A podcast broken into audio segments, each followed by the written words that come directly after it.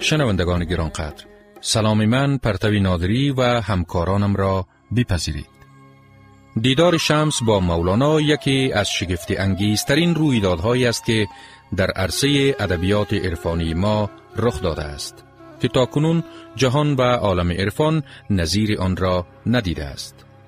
اما این دیدار در شخصیت مولانا و شمس چه تأثیراتی را بر جای می‌گذارد؟ شمس پس از آن که در بیشه اندیشه مولانا آتش می‌زند خود چگونه پای به فرار می‌گذارد و مولانا را در سوگ می نشاند. چنین رویدادهایی را در این برنامه پی می‌گیریم.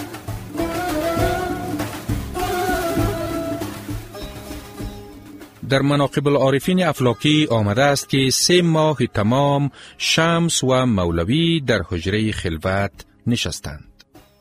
و اصلا بیرون نیامدند و به کلی حضرت مولانا از تدریس و تسکیر فارغ گشته بود.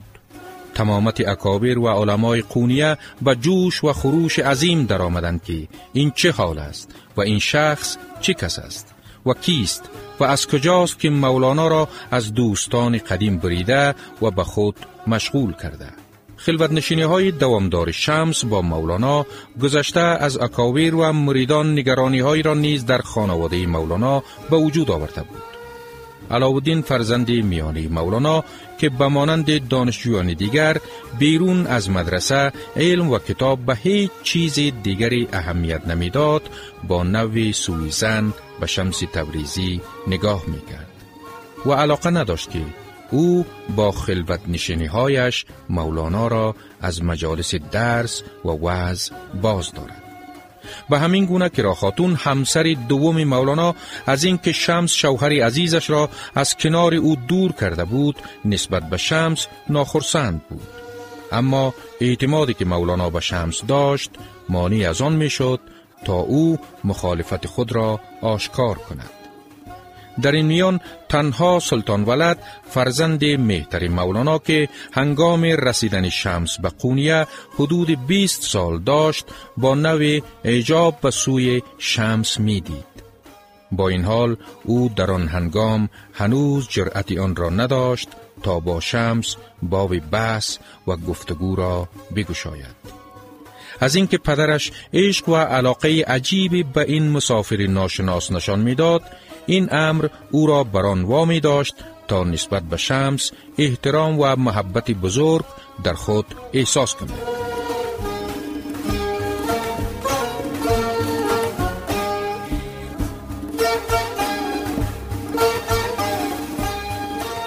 رابطه شمس با مولانا یک رابطه زایشگر است. بنیاد این رابطه را عشق به وجود آورده است. مولانا به شمس عشق می ورزد و اما این عشق در حقیقت عشقی است به یک انسان کامل. این عشق تأثیر متقابلی دارد. اگر مولانا در مرحله دوم شخصیت خود چشم براه مرشدی است و سرانجام آن را در هستی شمس پیدا می کند شمس نیز در جهت رسیدن به آن الهام غیبی که او را به سوی روم فراخوانده بود شهرها و سرزمینهای گسترده را در جستجوی مولانا پای پیاده منزل زده است. این عشقی که اساس طریقه مولوی را می سازد عشق الهی است نه عشقی که از جلوه های ظاهری رنگ گیرد. عشق های کسپه رنگی بود عشق نبود عاقبت ننگی بود این عشق چنان سراپای هستی مولانا را فرا گرفته است که دیگر او در برابر اراده و گفته های شمس اراده و مقاومتی ندارد. گویی دو دریای خروشان با تمام موجه ها و طوفان هایی که دارند با هم درامیخته و به یگانگی رسیدند. از مولانا روایت است که چون مولانا شمس الدین به من رسید به تحکم تمام فرمود که دیگر سخنان پدرت را مخوان. با کس سخن مگو مدت خاموش کرده به سخن گفتن نپرداختم. و از این رو که سخنان ما غذای جان عاشقان شده بود به یک بارگی تشنه ماندند باز هم در ارتباط به پیروی مولانا از شمس فریدون بن احمد سپه سالار در رساله خود چنین روایت می کند. خداوندگار ما از ابتدای حال به طریقه و سیرت پدرش مولانا بهاودین ولد بود. اما سما هرگیز نکرده بودند چون مولانا شمس الدین را به نظری بصیرت دید عاشق او شد و به هرچی او فرمودی آن را غنیمت داشتی. پس اشارت فرمود که در سما درا که آنچه طلبی در سما زیاده خواهد شدن. بنا بر اشارت ایشان در سما درآمد. آنچه فرموده بودند در حالت سما به معاینه دیدند و تا آخر عمر بر آن سیاق عمل کردند و آن را طریق و آین ساختند. صاحب زمانی در خط سوم می نویسد عشق مولوی به شمس شیفتگی، شیدایی و شوریدگی حاصل از برخورد این دو ابرمرد بیقراری، دلهره، حسرت، امید، انتظار، پایکوبی، ذوق زدگی و حراس مولوی از بودن یا نبودن با شمس با هیچ میار محبت با هیچ نصاب عشق با هیچ نظام سرسپردگی و شیدایی متداول بشری با هیچ اصل شناخته شده روانکاوی غربی با هیچ الگوی پذیرفته شده معمول در روابط انسانی قابل درک قابل اندازگیری، قابل بررسی و کاوش و در خورد ظرفیت فهم و توجیه و تفسیر نیست بلکه یک مورد استثنایی است. چگونه می توان این همه و شوریدگی بی سابقه را از یک مرد 42 ساله تا پایان عمر به خاطر فقدان یک پیرمرد 61 ساله توجیه نمود؟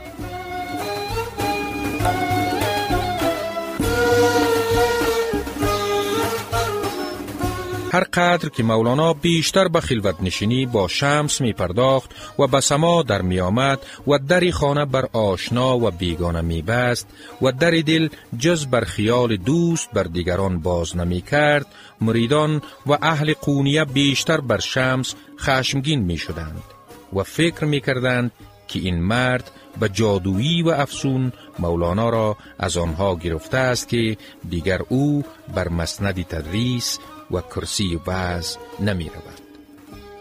ظاهرا شمس یک چنین وضعیت دشواری را دریافته بود. شاید هم همین امر سبب گردید که ناگهان پس از هفت روز یعنی پانزده ماه و یک هفته دمسازی با مولانا قونیه را ترک کند.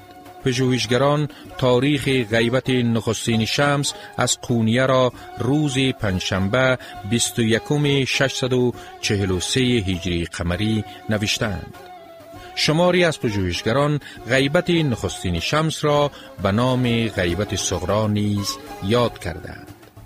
مولانا پس از غیبت شمس به درد فراق گرفتار آمد و در فراق محبوب شعرهای سوزناکی می سرود.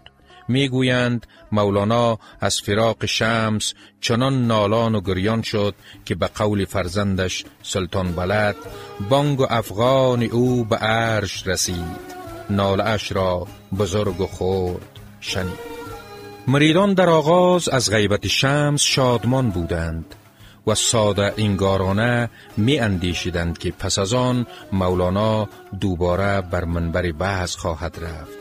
و گرم جوشی پیشین با آنها را از سر خواهد گرفت برخلاف این تصور آنها متوجه شدند که مولانا از دوری شمس با رنج بزرگی سردچار شده و هیچ گونه رغبتی به آمیزش با آنها نشان نمی دهد. ملال خاطر مولانا را پایانی نبود مریدان وقتی چنین دیدند ناراحت شدند و از رفتاری که نسبت به شمس کرده بودند به نزد مولانا به عذرخواهی در آمدند. پس از مدتی به مولانا خبر می رسد که شمس آن سنمی گریزپا در دمشق است. بر روایت شمس نامه به مولانا می فرستد که او در دمشق است. شاید این نامه پاسخی بوده به نامه هایی که پیش از این مولانا به او فرستاده بود چنان است که مولانا در یکی از غزلهای شکایت دارد که دوست جانی او در آن غریبستان نامه های او را نمی‌خواند و یا هم راه برگشت را نمی‌داند. جانا به غریبستان چندین به چی میمانی بازا تو از این غربت تا چند پریشانی صد نامه فرستادم صد راه نشان دادم یا راه نمیدانی یا نامه نمی‌خوانی. گر نامه نمی‌خوانی خود نامه تو را خواند و راه نمیدانی در پنجه رهدانی. بازا که در آن محبس قدری تو نداند کس با سنگ دلان منشین. چون گوهر این کانی هرچند دمشق برای مولانا شهر خاطره ها، شهر علم و آموزش است ولی حالا دیگر او شیفته و سرگشته دمشق نیز شده است. برای آنکه بوی شمس از آن سوی به مشام جانش رسیده است. او در غزلی در دیوان شمس شیفتگی خود نسبت به دمشق را این گونه بیان می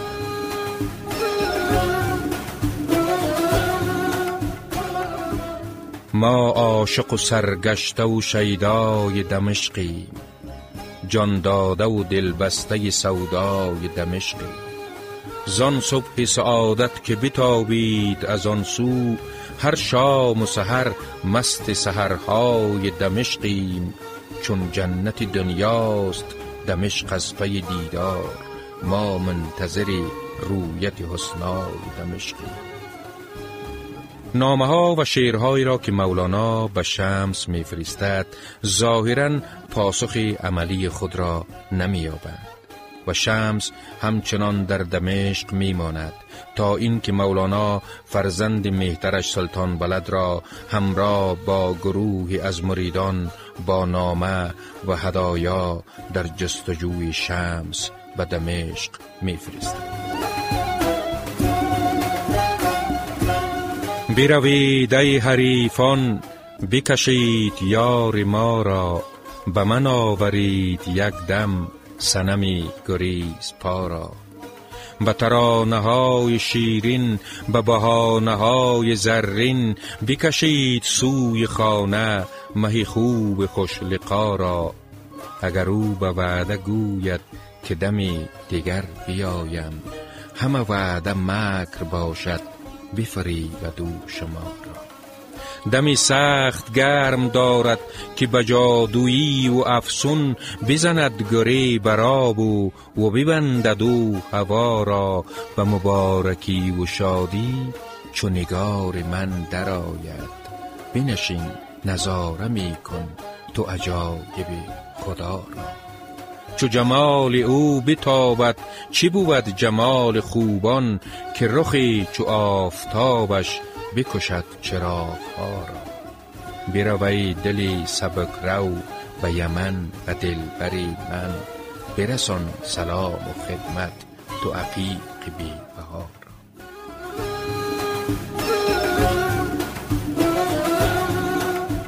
شنوندگانی عزیز شمس نیمه شبانی از شهر قونیه راه سرزمین دیگری را پیش می گیرد. اما آتشی را که او در سینه مولانا افروخته است همچنان زبانه می زند. این آتش او را به فریاد درآورده است از مدرسه به خانقه راه زده و دریاوار در سوز شمس شیر می سراید و چون در میابد که شمس در دمشق است پیک ها می فرستد تا شمس دوباره به قونیه برگردد. ماجرای برگشت دوباره شمس به قونیه را در برنامه بعدی دنبال می کنیم ما چشم براه نامه ها و پیام های شما هستیم. شماره های تماس ما صفر هفتصد بیست و نو هفتاد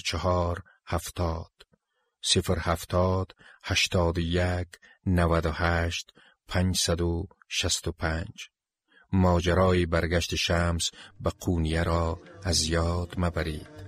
خداوند یار و مددگار شما بود.